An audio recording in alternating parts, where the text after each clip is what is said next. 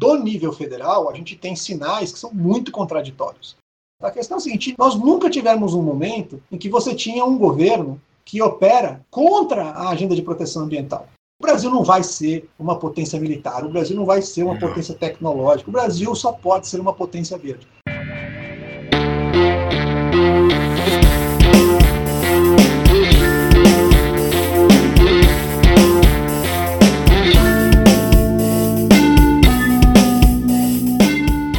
Estamos iniciando mais um Spincast, eu sou o Zeca Martins e hoje eu vou conversar com o Tasso Azevedo. O Tasso é engenheiro florestal, foi líder de diversos programas que o Brasil implementou pioneiramente na Amazônia. Atualmente é o coordenador do MAP Biomas. Escreve semanalmente no Globo sobre temas ambientais, notadamente sobre o tema mais candente relacionado à Amazônia. E, sobretudo, o Tasso é reconhecido fora do ambiente da ciência e do ativismo como alguém que dialoga com o mundo dos negócios e ajuda a desenhar e a construir novas alternativas de relacionamento da Amazônia com a melhor parte do capitalismo mundial.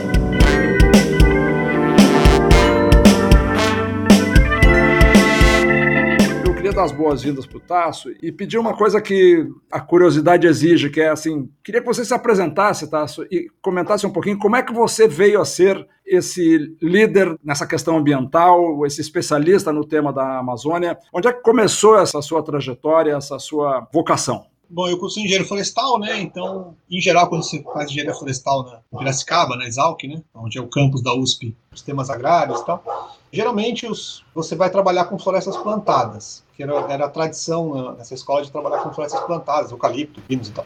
Mas no momento em que eu entrei na universidade, nos anos entrei em 1990, né, nós estávamos passando por uma transformação, logo depois veio o Eco 92 e tal, e a, na própria universidade começou a trabalhar o tema de os temas, né, ambientais de florestas naturais e tal, começaram a ser mais preponderantes. Então, a forma como eu entrei nesse tema, no momento em que a grande discussão era preservação, conservação da Amazônia, eu entrei pelo viés de usar sustentavelmente para conservar. Você tinha a história da produção, tinha a história do protege, preserva, põe uma bolha, fiquemos longe.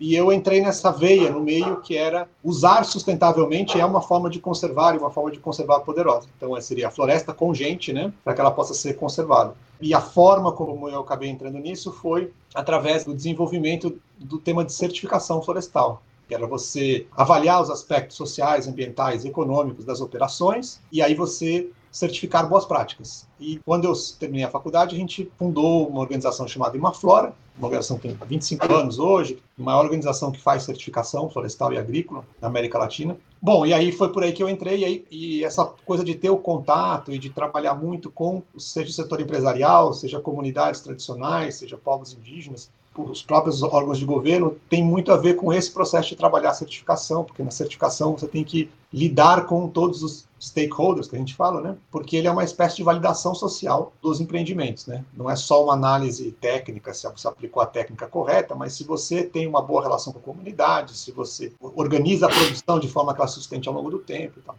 E quando aconteceu com isso, também entrou a parte de plantações, então eu lidei muito com isso também, mas na parte de manejo florestal, né, que é o uso sustentável da floresta, essa é uma, um tema que não, não existe muito fora do contexto da Amazônia. Tem, tem na Caatinga também, em menor escala, mas é no contexto da Amazônia que será um tema importante. Então, eu acabei indo muito para a Amazônia, morei em Manaus e, assim, fui me envolvendo com a Amazônia pelo viés do uso sustentável. A minha chegada na Amazônia foi pela história do manejar a floresta. No momento até que era interessante. É... E, e, você já chegou a ter uma, uma visão lá atrás de que a, a silvicultura, o manejo da floresta poderia ser uma alternativa econômica relevante? Sempre acreditei nisso. Tanto que a minha experiência no governo ela começou por essa área, né? Quando em 2003 eu fui para o governo, foi para cuidar dessa área do chamado manejo florestal, como promover o uso sustentável da floresta, embora dentro do Ministério do Meio Ambiente, mas esse era o foco.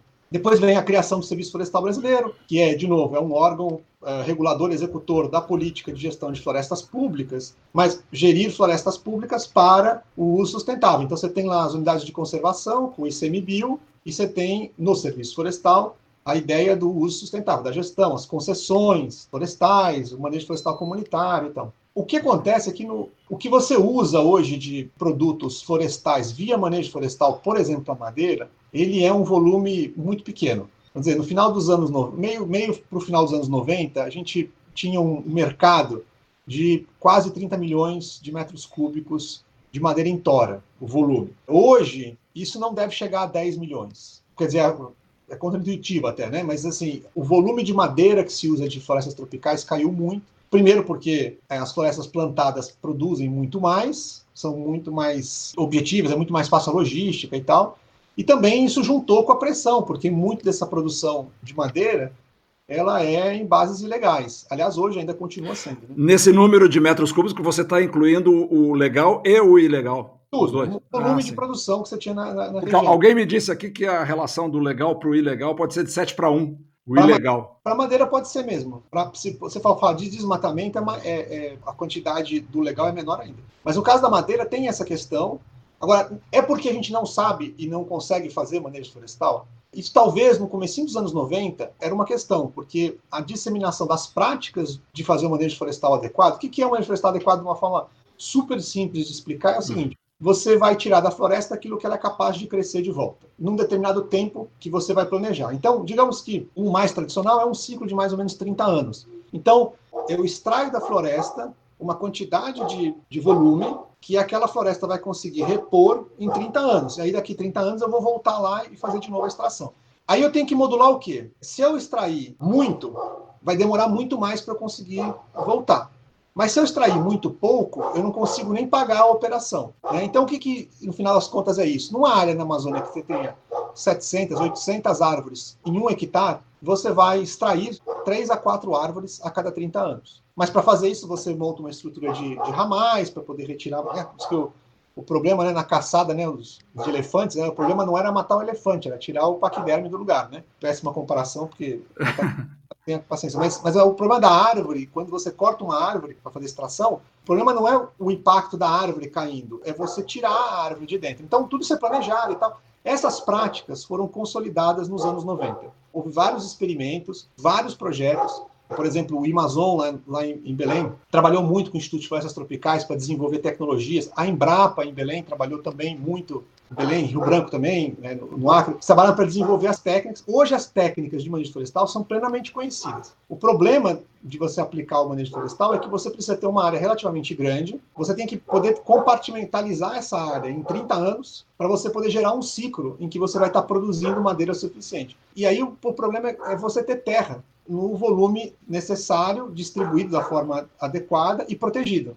Porque ao longo dos 30 anos ela tem que estar protegida. Então, com o problema de regularização fundiária que você tem, isso é super difícil de acontecer. Daí que surgiu, nos anos, isso vai lá para 2004, 2005, essa discussão de fazer, com a maior parte, né, 75% das terras na Amazônia são terras públicas, vamos desenvolver um sistema que permita gerir florestas públicas. Daí veio a Lei de Gestão de Florestas Públicas e a criação do Serviço Florestal Brasileiro e a criação do Sistema de Concessões Florestais, que hoje deve ter, sei lá, um milhão de hectares em concessões florestais. É pouco, né? A gente deveria ter alguma coisa como 10, 15 milhões de hectares em concessões para poder ter um, um, processo de longo prazo consolidado. Tem mil dificuldades e tal para implementar, mas é um processo bem seguro. É, pensar assim, Onde estão as áreas melhores manejadas, né, que tem melhor manejo, o mais seguro, estão as concessões florestais, que nada mais é do que uma floresta pública, que teve um processo de definição da área que seria manejada, dividida nos todos os pedacinhos que você precisa, e tem uma, um processo de licitação super bem bolado que o critério para vencer a licitação não é só o valor que você paga, mas é o benefício, o grau de conservação e o benefício social que você gera. E uma vez que isso é feita a licitação, as empresas tocam esse negócio. Então, esse é um caminho, é um caminho, mas a área que você vai trabalhar é relativamente pequena. Seja porque o mercado mesmo é relativamente pequeno para a questão da madeira, seja porque, uh, quer dizer, o, o, modelo né, que você faz, que é esse modelo de concessões, ele vai estar limitado a, alguma, a algumas áreas. Então, Hoje, o problema de você manejar sustentavelmente ou de você produzir madeira de forma sustentável, ele não é um problema técnico ou um problema de modelo, de que você tem um modelo disponível. O problema é que quem faz fora das concessões, quem faz invadindo terra pública, quem faz cortando ilegalmente, ele o faz com custos muito menores do que quem está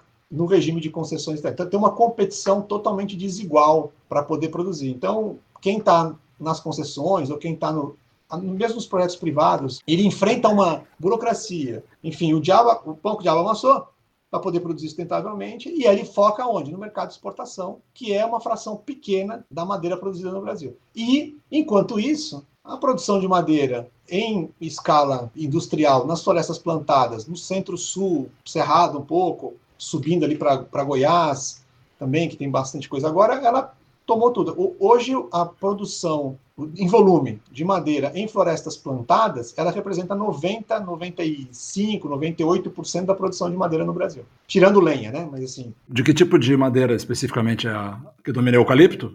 Ah, é eucalipto, pinos, tem no sul tem pinos, pinos mas é. a maioria é eucalipto, tem um pouco de plantios de espécies nativas, inclusive, né? No Pará, por exemplo, se planta muito aquele paricá, né? Não sei como chama aqui, acho que aqui é guapuruvu, é, que a gente fala, né? Que é o, Pode ser isolóbio, né? E, é, e, ele é uma, uma madeira ótima, cresce super rápido e tal. Mas a gente desenvolveu a silvicultura de eucalipto, né? Então acaba plantando eucalipto mesmo, né? Você falando sobre essas concessões públicas para exploração de floresta de domínio público, fico imaginando que a, o custo de participação para, uma, para um empreendedor numa área que é pública, onde o investimento de capital tem todos os riscos que isso implica, é difícil imaginar alguma coisa em grande escala, né? Ainda mais competindo com uma concorrência ilegal.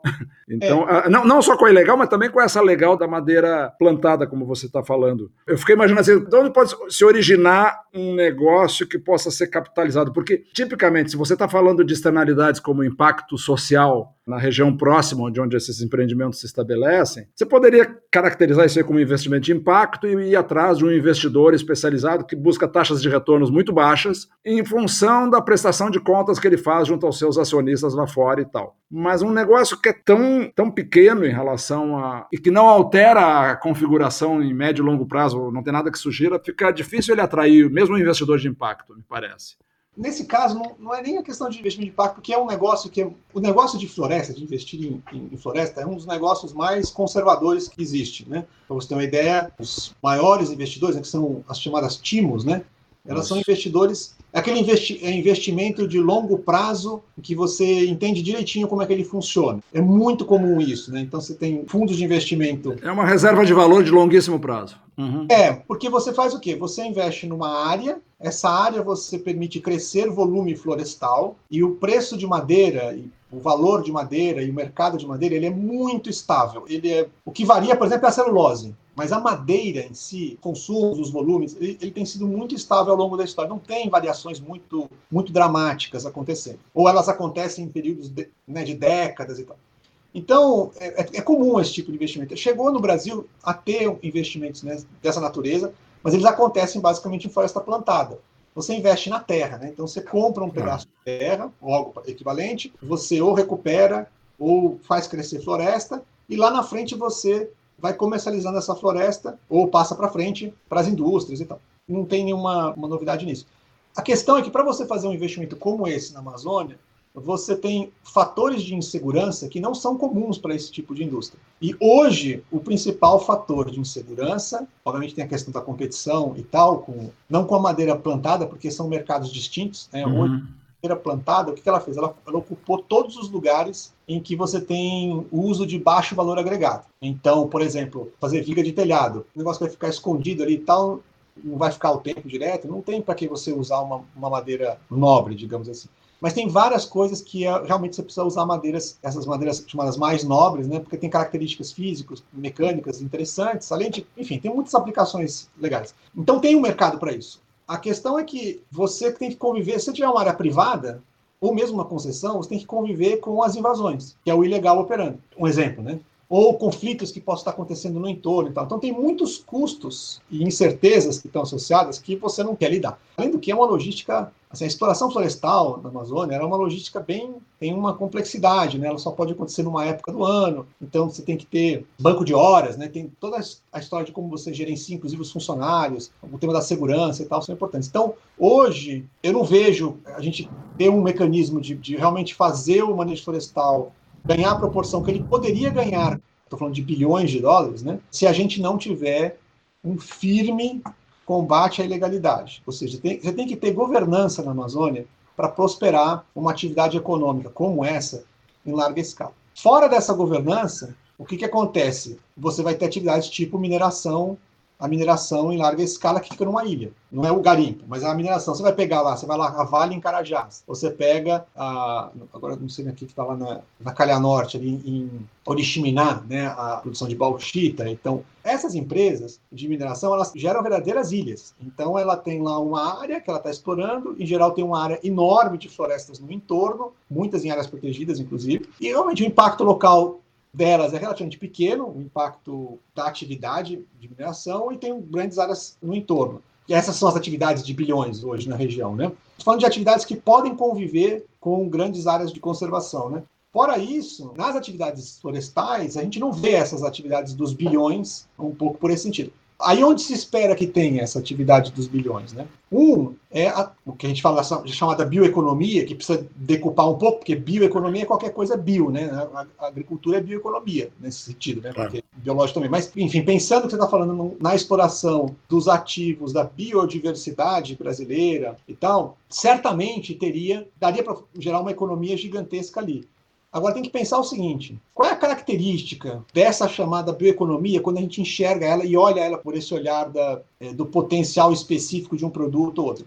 Se eu pensar o mercado de ativos, moléculas, ativos que eu vou utilizar, o que, que você faz geralmente? Você procura, encontra esse ativo. Então, digamos que eu encontre um ativo no açaí, pode ser um exemplo, né, para usar qualquer um, ou a piprioca, ou o que quer que seja eu encontrei um ativo, eu descubro lá aquilo que eu quero utilizar, eu não estou nem falando da molécula ainda, estou falando do princípio ativo. Princípio ativo que tenha lá disponível. E aí tem dois caminhos. É, um caminho é, tudo bem, eu vou produzir ele para, enfim, com as comunidades, ou eu faço uma área de produção em área natural para o meu consumo. Só que esses ativos, em geral, eles são uma fraçãozinha muito pequena de algum produto. Então, quando você vai olhar o volume disso, é um volume relativamente pequeno. E se esse volume é pequeno, tudo bem, eu faço um processo com as comunidades para produzir. A Natura, por exemplo, trabalha muito com isso. Ela investe para entender onde estão esses ativos, e aí depois ela investe nas parcerias com as comunidades e produtores para produzir isso.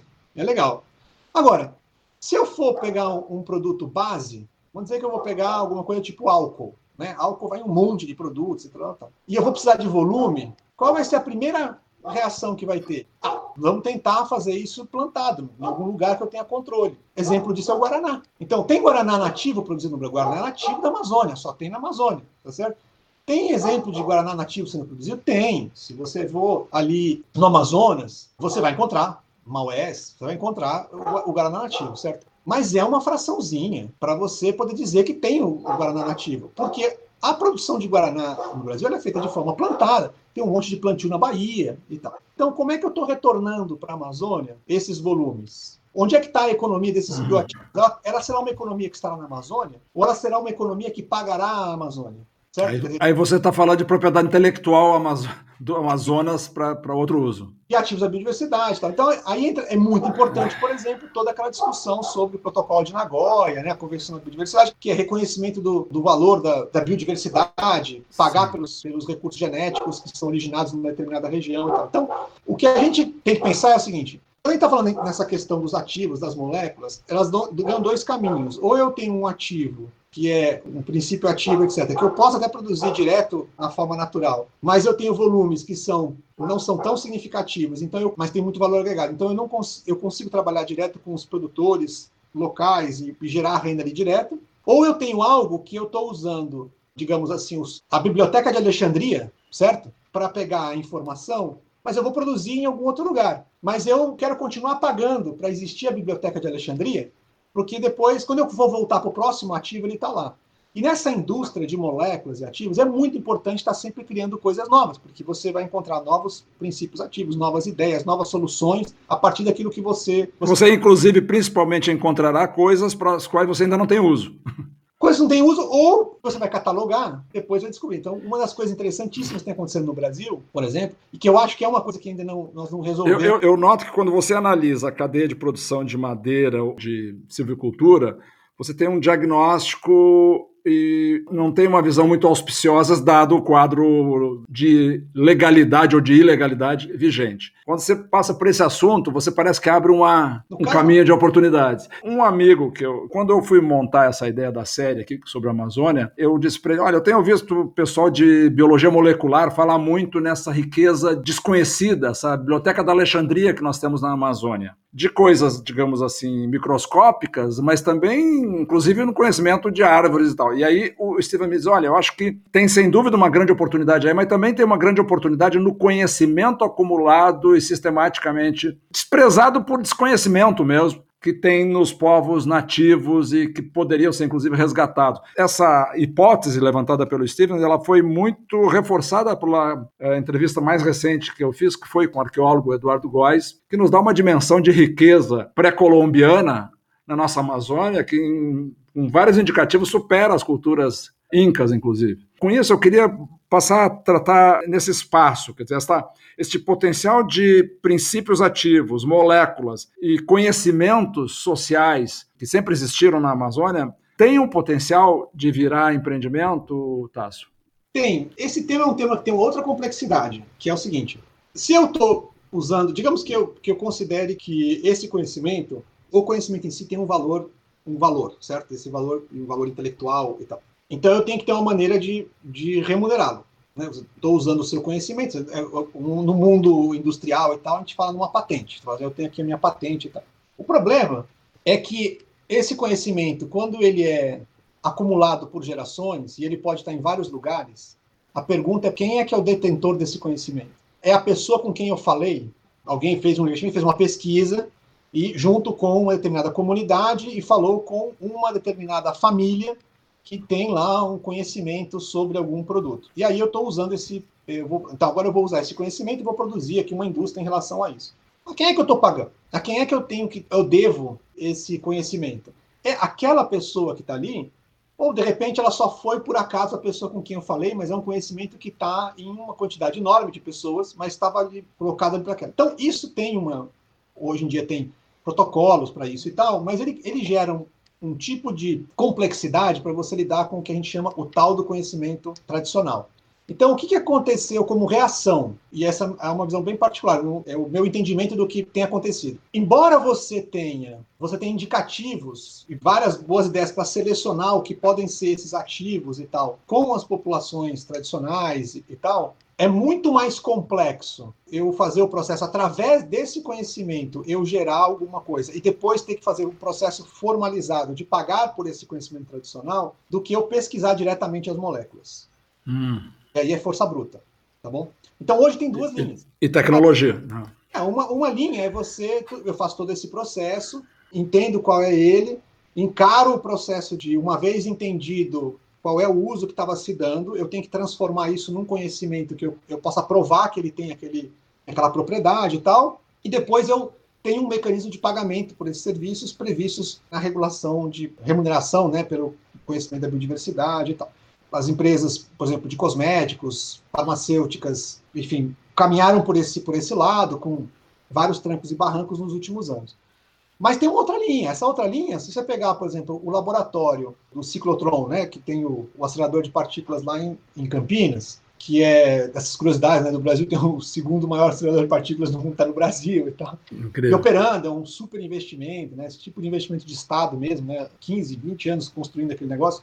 E aí um dos principais usos, por exemplo, é descobrir novas moléculas. Legal. Os estão pegando várias, eles fazem várias missões, trazem espécies né, da Amazônia, e eles vão testando elas e é um sistema tipo produção em série, né, que você faz milhares de testes por dia, e aí você faz o contrário, você tem tipos de, de arranjos de moléculas que você quer buscar, e você vai testando com todos os. Você pega, faz uma varredura, né? Pra, ah, eu tenho, sei lá, 500 tipos de molécula que eu, que eu poderia encontrar e que poderiam ser interessantes, eu procuro ela naquelas plantas. Tem várias coisas feitas assim, né? Nesse caso, se você descobrir uma nova molécula lá, como é que é que a gente lida com o tema da biodiversidade? Então, eu, eu tenho uma, uma leitura para isso, que é a seguinte: a gente tem que ter um mecanismo em que a gente remunere a existência da Amazônia como conjunto, e aí todos os atores que ali estão e que conservam a Amazônia, de uma forma que a gente, ao início, a gente, a gente atribua isso um valor intrínseco. Seria um valor, um valor difuso. Como, como, se você pagasse um fundo de governança da Amazônia e esse fundo aloca nas prioridades que forem as apropriadas. Eu diria o seguinte: é, o Fundo Amazônia já é isso, né? Quando eu criei o Fundo Amazônia, desenhei lá e tal, a gente desenhou ele para ser um pouco isso. A gente dizia assim: olha, no Fundo Amazônia, eu não consigo alocar quem é que foi responsável por redução do desmatamento em cada lugar para poder dizer quantas toneladas de carbono deixou de emitir. Que é o problema clássico, né? Quer dizer, uhum. quanto que o satélite do INPE foi responsável pela redução do desmatamento na Amazônia. Porque, para ser certo, né, eu teria que alocar para o INPE um recurso, certo? Quanto que foi o produtor que deixou de desmatar? O IBAMA que fez a operação e aí parou. Como eu não consigo alocar, o que a gente pensou foi o seguinte: olha, se eu reduzir o desmatamento na Amazônia, e eu, eu posso medir a redução do desmatamento olhando para o dado histórico, olhar quanto que dá hoje na Amazônia inteira e dizer, olha, com certeza diminuiu as emissões na Amazônia. Mas eu não preciso alocar isso. Então, como é que eu faço? Eu capto o recurso pela essa redução.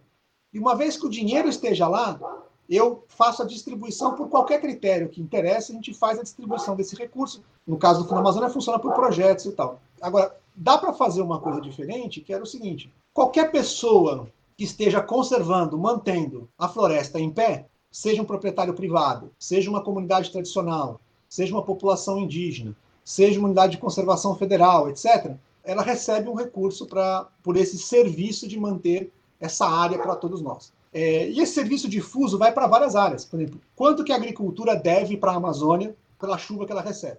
Serviços prestados pela floresta, não é isso? É, é o seguinte, eu calcular o valor da floresta, e aí tem uns exercícios interessantes, né? Mas a gente fez um exercício que era só calcular o valor da chuva, quanto que a chuva valia. A floresta bombear água para a atmosfera para gerar chuva, ela vale alguns trilhões. Se eu tentasse reproduzir o que a floresta faz pela ação humana. Então ela vale alguns trilhões por dia. O que, que adianta você saber que a floresta vale alguns trilhões por dia? Porque se ela vale alguns trilhões por dia, e você, o PIB global é 100 trilhões, acho que nem chega isso, 100 trilhões de dólares, então a floresta vale mais que o PIB global. Por que, que acontece isso? Porque a gente nunca contabiliza. Na hora que você tenta colocar valor a esses serviços, ele fica impagável. Então uhum. fica uma informação inútil. Não, eu sei que vale um monte de trilhões de dólares, não sai para nada essa informação. Então, em vez de tentar ficar calculando quanto é que vale o serviço, a gente atribui um valor intrínseco e paga para quem protege a floresta. Isso vai dar um montante. Digamos que eu fale que vai se pagar 30 dólares por hectare ou 20 dólares por hectare e tal. Então vai custar alguns bilhões de dólares por ano. E aí você faz um mecanismo em que quem paga seria não desmata tem um valor. E quem se beneficia paga, é mais ou menos isso? É, eu, eu acho que aí tem que fazer uma, uma coisa que é um, é um arranjo para o país, que pode ser internacional uhum. também, inclusive, que é todos nós nos beneficiamos de alguma maneira, certo? Então, uma parte disso vem dos nossos impostos, etc., uma outra parte vai vir dos principais beneficiários. Então, por exemplo, se você usa algum ativo que vem da Amazônia, você tem uma coisa, uma fração, enfim, precisa pensar, né? Que você paga por esse intangível, né? Bem tangível, na verdade, mas que você não, em vez de gastar tempo valorando isso, você aloca isso para esse mecanismo que paga pela floresta em pé. Agora, é um mecanismo que ele, se você desmata, vamos pensar que você tem 100 hectares, né? E você desmata um, protege 99, aquele um que você desmatou, ele demoraria, digamos, 100 anos para poder ser restaurado e recuperado. Então, eu vou descontar 100 hectares. Você não vai receber para os outros 99 porque você desmatou aquele. E aí eu acho que se você tiver um mecanismo nessa escala, aí você está falando com investidores institucionais mesmo. Porque aí ele é um ativo que tem valor. É, aí você tira da frente dele o que não seria competência dele resolver, que é justamente esses embaraços de contrapartida e reciprocidade que o país teria que resolver, não é? Eu entendo que você está é. em elaboração, em fermentação essas alternativas, mas se você está com essas cogitações assim tão claras como elas estão e você está verbalizando aqui, é porque essa é uma discussão presente. E se essa discussão não for encarada, nós não. Como é que nós vamos pegar um endowment da Universidade de Cambridge e vai imobilizar recursos comprando uma, um pedaço de floresta aqui para ser protegida, se ela não sabe qual é a reciprocidade e eventualmente pode até ser mal utilizado o recurso que ela aplicar aqui no Brasil, né?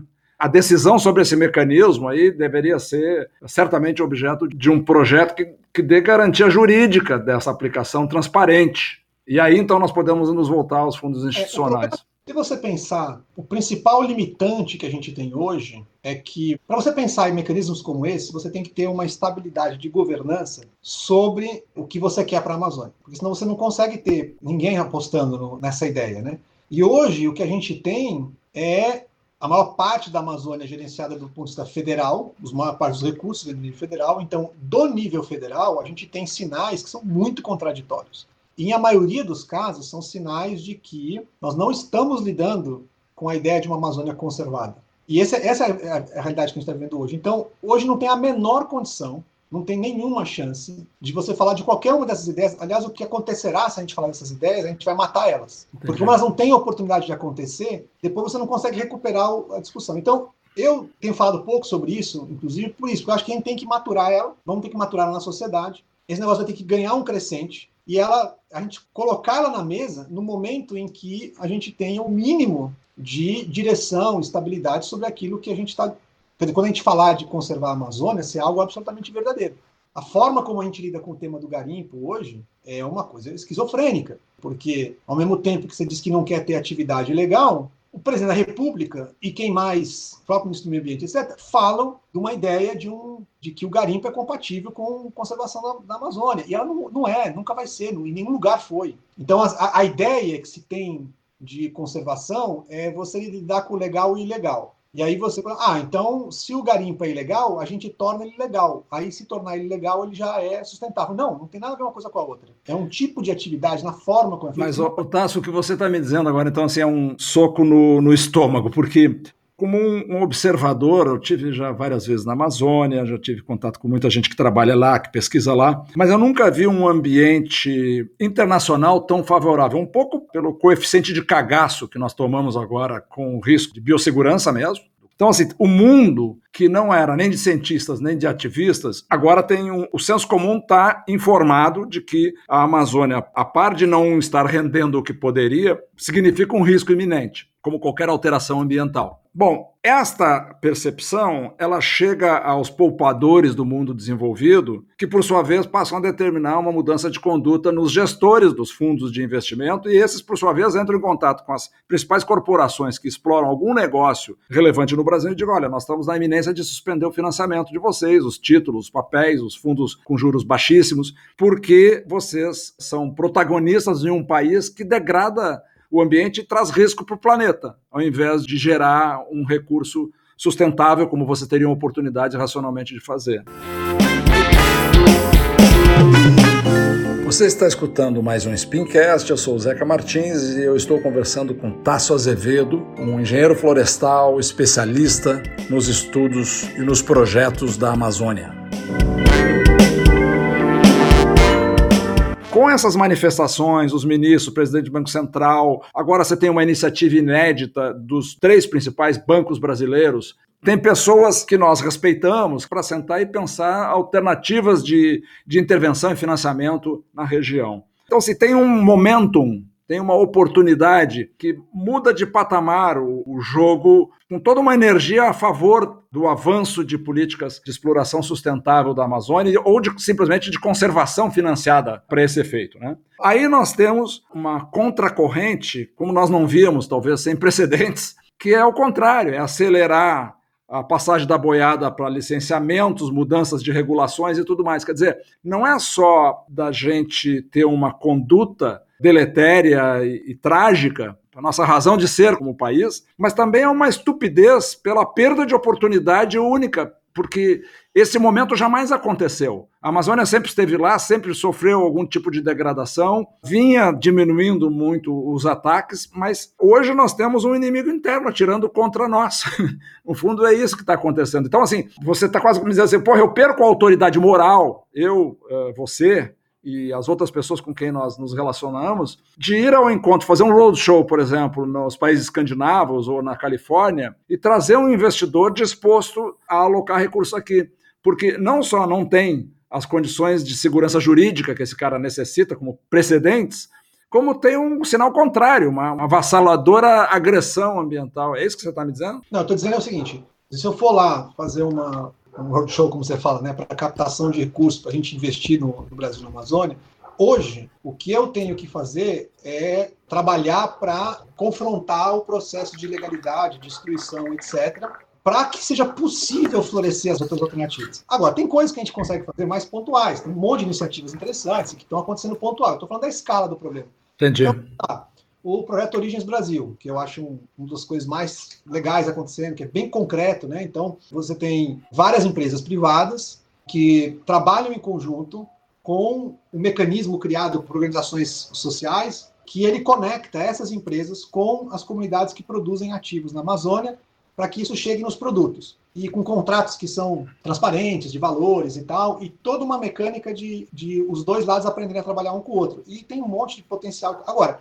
tem uma escala que é a escala dessas relações que estão sendo feitas individualmente para cada território. É a ideia de você valorizar os territórios da sociobiodiversidade brasileira, ou seja, tudo aquilo que eu produzo, né, está sendo, enfim, ele, os produtos vivem do conhecimento né, das pessoas que estão lá junto com os ativos que estão lá para entrar na. Enfim, é, é mais ou menos como você falar assim do o queijo lá da região. Da canastra. Ou o queijo da canastra. Mas é essa, essa ligação. E é fantástico. Entendi. Só tem essa escala. Então, não falta gente interessada em investir nisso, nesse, em viabilizar esse tipo de, de ideia. O que eu estou falando é uma outra coisa. É que se eu quiser falar de buscar 3, 4 bilhões, 5 bilhões por Isso. ano para investir num processo de conservação e desenvolvimento sustentável na Amazônia, eu tenho que mostrar resultado. Não vai vir recurso para o Fundo Amazônia. O Fundo Amazônia está lá, o Fundo Amazônia pode captar mais recursos, mas como é que eu vou captar recursos para o Fundo Amazônia se o desmatamento está aumentando? Não tem jeito, eu tenho que mostrar serviço. Então agora, o que a gente faz? Tem um monte de recurso vindo para o Brasil. Né? Como diz o, se o objetivo era, ao travar o Fundo Amazônia, criar um monte de dificuldades, era fazer com que a sociedade civil não pudesse acessar recursos para executar os programas, talvez a gente não tenha tido um período nos últimos 20 anos que tem tanta gente interessada em apoiar porque vê que a sociedade civil está cumprindo o papel que o governo está querendo cumprir. Então, eu estou investindo muito do meu tempo atualmente como eu te falei, né, eu entrei nessa história toda pelo viés de ter a produção sustentável, negócios sustentáveis como uma, uma solução, Hoje eu invisto a maior parte do meu tempo para a gente poder resolver ou enfrentar o problema da ilegalidade, da desgovernança, e a gente poder dizer que a gente tem o controle de novo sobre o E qual é a diferença fundamental que a gente vive hoje? A diferença não é que, ah, problema sempre teve, o desmatamento já foi mais alto, foi mais alto. A questão é a seguinte, a gente nunca, nunca, desde os anos 80, pelo menos desde a né, da redemocratização, nós nunca tivemos um momento em que você tinha um governo que opera contra a agenda de proteção ambiental. A gente teve governos que operaram com menor ou maior fervor, digamos assim, né, nessa agenda. E conforme o tempo foi passando, foram percebendo que isso era um ativo do Brasil. Começando no Collor, passando por Fernando Henrique, passando por Lula, por Dilma, até Temer. Todos entenderam que essa é uma questão, é um ativo do Brasil.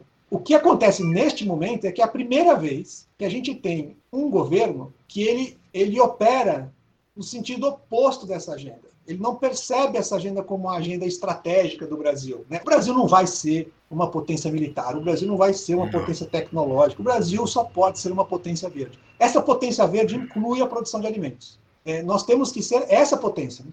O prejuízo que nós estamos vendo, que é curioso, é o seguinte: a gente fez no Mapiomas, fez esse trabalho de. Primeira vez que foi feito isso no mundo. Pegamos todos os alertas de desmatamento que foram gerados no Brasil desde 1 de janeiro de 2019. A gente está fazendo isso sistematicamente. Para o ano passado, 2019, a gente pegou todos eles. Foram 150 mil desmatamentos detectados no Brasil por vários sistemas. Cada um deles a gente avaliou. Avaliou, agregou, redesenhou, imagem antes, depois, alta resolução, e geramos relatórios para cada um deles. O que a gente aprendeu ao fazer isso? É um relatório que serve para poder fazer as ações, inclusive dos órgãos públicos e tal, se quiserem fazer. Mas o que a gente aprendeu? Que 99% dos desmatamentos no Brasil têm indícios de ilegalidade, de várias naturezas começando por não ter autorização, está em reserva legal, em área de proteção permanente, unidade de conservação, área protegida e tal. São 99%. Então, basicamente, o fenômeno do desmatamento no Brasil é algo ilegal. A legalidade é a exceção. O Mourão pode fazer a ginástica que quiser, mas ele tem um dado inegável na frente dele. Agora, se você pegar e transformar isso, quantas propriedades no Brasil tiveram desmatamento o ano passado? Então a gente fez essa conta, a gente cruzou com os dados Sim. de propriedade no Brasil e deu menos de 50 mil propriedades tocam em áreas de desmatamento. Isso é menos de 1% do total de propriedades no Brasil. Então, é, menos de 1% das propriedades no Brasil desmataram no ano passado. Eu não estou falando dos anos anteriores. No, no, ano passado desmataram menos de 1%. Mas só que esse menos de 1% é 99% ilegal. É, ou com fortes indícios de ilegalidade, né, para ser mais preciso. Porque pode ser que. Que, que haja um 1% legal. Não, pode ser que tenha alguma coisa, alguma autorização que não estava lá disponível. E porque isso tem essas coisas também. Os sistemas de informação oficial não são tão updates assim. É, mas é muito alto. Só que os 99% que não desmataram ano passado estão sofrendo as consequências desse 1%. Porque é o que está acontecendo com a. E, e esse é o problema da imagem do Brasil. Se você tem esse mesmo padrão de desmatamento, mas o nosso foco no país é que nós queremos controlar, nós estamos trabalhando firme para impedir, a gente é implacável quando descobre um tema de desmatamento, aí, mesmo com o mesmo nível de desmatamento, você teria uma percepção do Brasil totalmente diferente. E aí, essa é a diferença fundamental. Em vez do impacto ser sobre aqueles que estão fazendo a ilegalidade, hoje o impacto se dá sobre toda a cadeia produtiva. E o que é injusto. Porque o sujeito que produz, vou dar dois exemplos absolutamente cruciais no Brasil. O sujeito que produz açúcar, cana, em São Paulo e, por exemplo, Paraná, etc., não tem nada a ver com desmatamento. Já não tem desmatamento nesse setor, associado a esse setor, há muitos anos. Se tiver uma coisa, uma fraçãozinha do nada. Olha, por que, que ele agora tem que explicar esse tema? Porque a imagem do Brasil está bastante prejudicada. A mesma coisa acontece no setor de papel e celulose. Não tem nenhum sentido. O papel e celulose tem a melhor performance ambiental do agronegócio brasileiro se você olhar o, o ratio deles, eles estão restaurando muito mais área. Tem problemas específicos? Tem. Aí no Rio Grande do Sul tem um problema, né? Que é a conversão de campos para floresta, né? Bom, aí é o ambiente natural sendo. Mas enfim. A Suzano, você falou, papel celulose, acabou de lançar um fundo, um bônus baseado na, no índice de, de preservação progressivo com o qual ela se compromete sob pena de pagar um pênalti para os investidores. Não, e é ótimo. E aí ela consegue fazer isso é. porque ela tem controle sobre as suas áreas. Né? E ela está trabalhando basicamente com a reputação dela.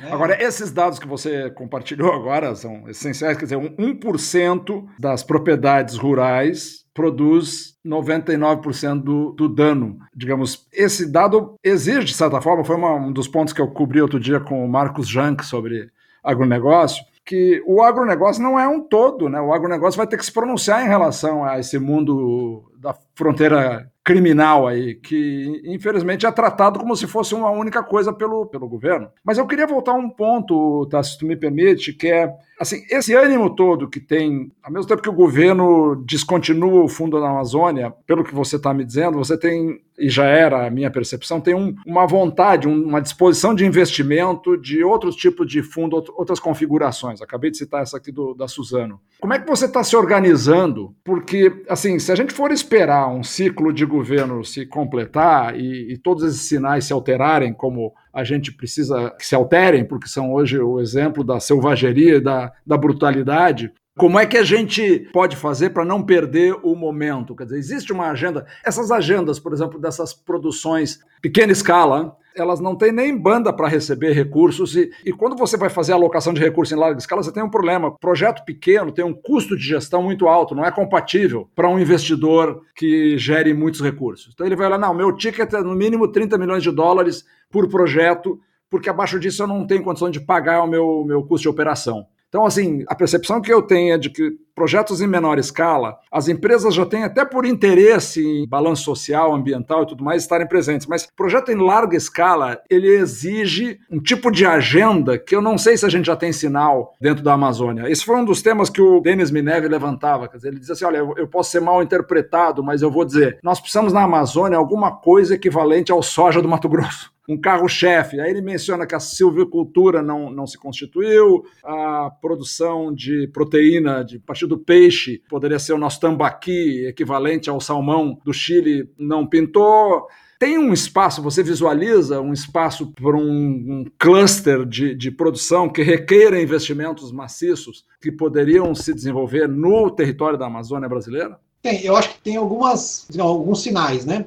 Por exemplo, no caso da, do Amazonas, o óbvio é a gente converter a Zona Franca de Manaus, o que faria muito mais sentido, né? De ser uma Zona Franca que está dedicada aos temas do uso da biodiversidade. Porque aí é aquele sentido que eu estava falando, né, que é o sentido de você produz, descobre a molécula, desenvolve o produto, e aí você pode produzir ele basicamente plantando coisa parecida. Isso pode acontecer tudo num entorno como esse. Então, eu diria que no Amazonas tem realmente uma possibilidade grande se a gente conseguisse fazer essa conversão. Ah, é porque não pode produzir as outras coisas? Não, é porque você só produz motocicleta em Manaus, não porque por nenhuma outra coisa, só porque você deu um incentivo fiscal para você é produzir lá. Mas, é, mas é, do ponto de vista da, da organização da indústria, é totalmente disfuncional. Totalmente. Né? Você leva todas as peças para lá, porque você não produz nada lá, monta lá e depois leva de volta para os outros lugares. É, é disfuncional. Agora, você pode usar aquela estrutura e, ao longo do tempo, ir transformando aquela região numa região em que, a partir do uso dos recursos da região, você vincula os incentivos para que você possa produzir, gerar esta economia que é a economia da região. Então, eu acredito muito nesse, nessa ideia. Tem um, o Instituto Escolhas, aqui em São Paulo, está trabalhando muito essa ideia, né, junto com uma série de economistas também. Essa ideia né, de você produzir um, esse novo cluster, né, o, que pode ser um, um, centro onde daí irradia várias coisas, né, pode juntar com isso a, né, as ideias do, do Amazônia 4.0, do professor Carlos Nobre, que, que você tem os clusters mais locais também, enfim, acho que é e, e a permeabilidade local lá do, nesse caso do governo do Amazonas? é federal, né? Porque, na verdade, a, a, toda a questão da Zona Franca de Manaus é federal. Né? Então, mas tem uma discussão em curso para isso. De novo, ela é uma discussão que tem dificuldade de você, nesse contexto que a gente está vivendo, de fazer, mas é uma que dá para fazer uma transição nesse momento. Essa é uma. A outra, Interessante. que é uma coisa que eu, eu julgo tem uma possibilidade de, de uma escala muito grande, mas ela exige um bom manejo dos recursos, é a pesca, bom, a produção de peixe. Essa é uma coisa que funcionaria vastamente na Amazônia, em várias regiões, não é uma coisa específica de um lugar só. Agora, ela exige uma coisa que é, para você fazer, não é fazer tanque de piscicultura, é pensar o manejo do, nos rios, nos lagos, etc. Isso exige uma história que é o tal do manejo da pesca, o manejo das, dos cursos naturais e tal. Tem várias experiências sobre isso e que podem ser conjugados né, com a piscicultura aí já de tanques e tal. Então, essa é uma área, essa coisa dos, da pesca é muito importante. A outra é toda a parte de gastronomia. Porque aí, nesse caso da pesca, nós estamos falando de um baita diferencial competitivo, né? Porque o peixe da bacia amazônica é um peixe nobre e é original da bacia amazônica, você não encontra em outro lugar.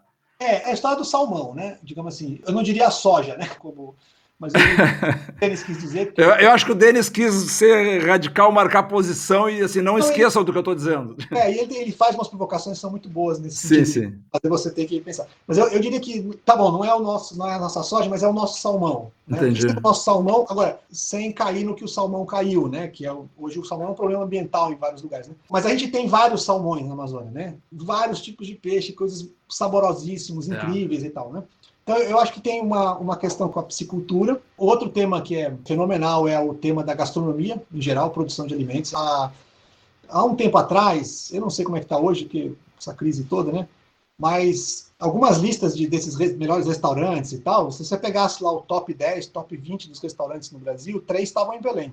Tem uma história da gastronomia da Amazônia. E quando você vai lá e explora isso, Alexa Tala fala muito disso, né? De que tem uma profusão de coisas, sabores, e aí entra muito o que as pessoas usam, né? As pimentas. Não tem lugar no mundo que tem as pimentas que tem como as pimentas da Amazônia, né? O que os Baniwa fazem. Essa...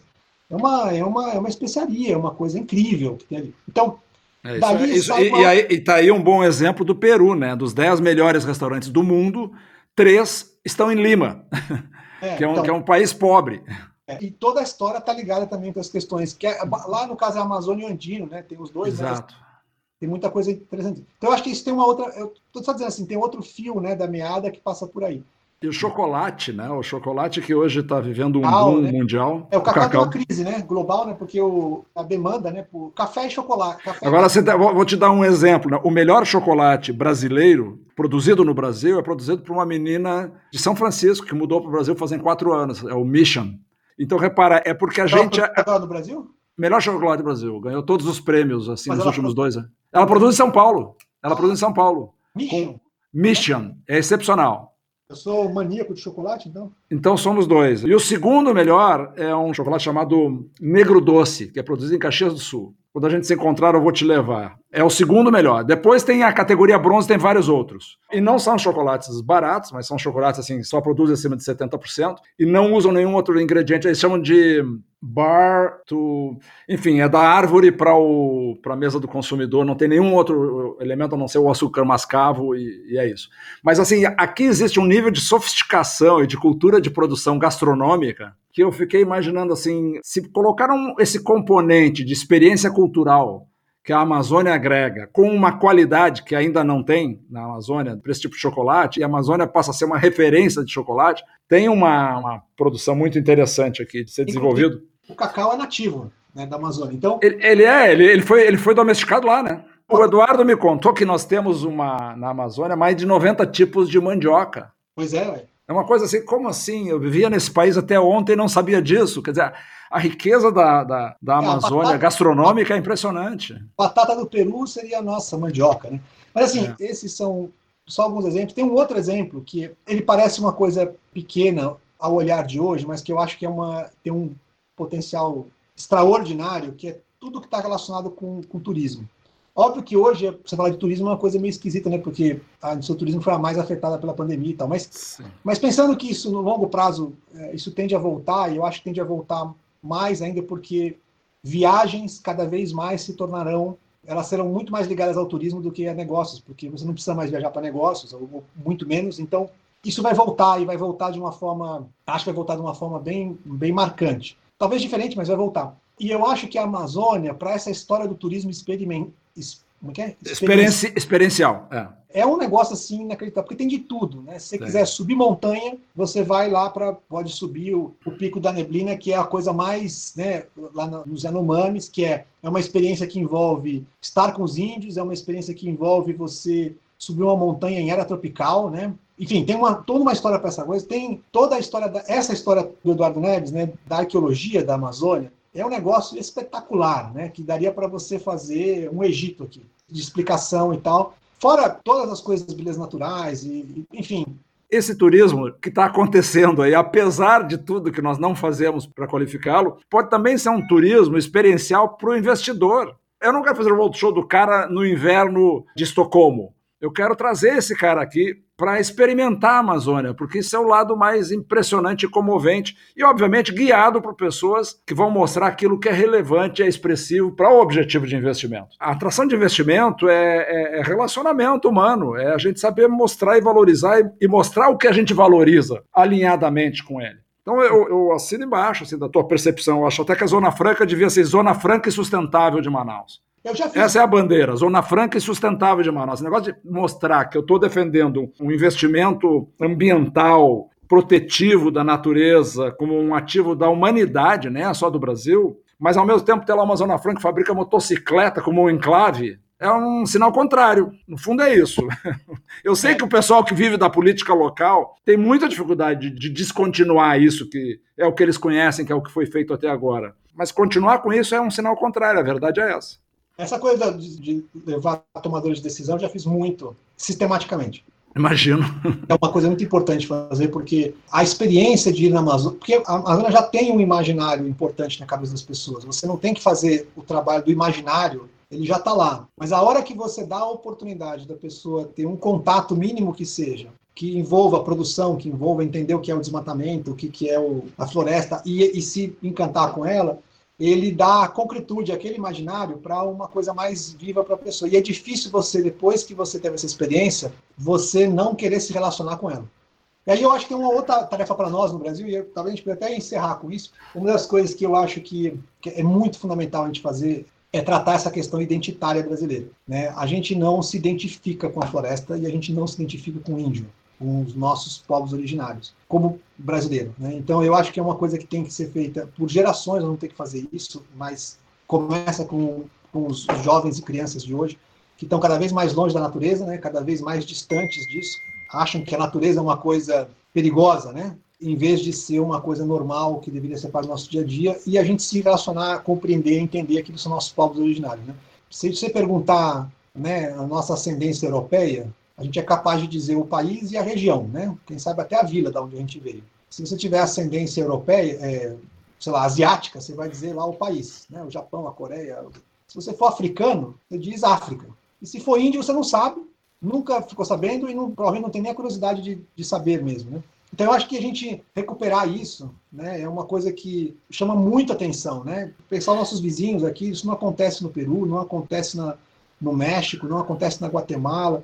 Então a gente tem que ter recuperar isso. O Brasil é um país que tem um número enorme de línguas, que tem um monte de etnias, das quais a gente deveria ter uma história antiquíssima, né? Porque se a gente falar, né, os egípcios têm orgulho da história, os, os chineses têm orgulho dos 3 mil anos de história, e a gente tem, deveria ter orgulho dos nossos 8 mil anos de, de história que estão nesses povos. Então, 8 mil anos de história, 8 milhões de habitantes. Quando Portugal veio para cá, era um milhão. A população de Portugal, nós, nós já éramos 8 milhões aqui. É. É incrível, né? Porque com 8 milhões de pessoas, né, até 1975, o Brasil tinha desmatado meio por cento da Amazônia. E de 75 para cá, em uma geração, a gente conseguiu desmatar 20%. Né? Então, assim, é com menos gente, porque no meio rural na Amazônia tem 5, 6 milhões de pessoas. Então, a minha esperança e, e a direção é isso. A gente, ao mesmo tempo que a gente combate as ilegalidades, que a gente quer promover uma economia interessante e tal, sustentável, a gente tem que cuidar da nossa relação identitária com a Amazônia. A Amazônia não, não é um lugar para a gente ficar observando. A, Amazônia é para estar tá,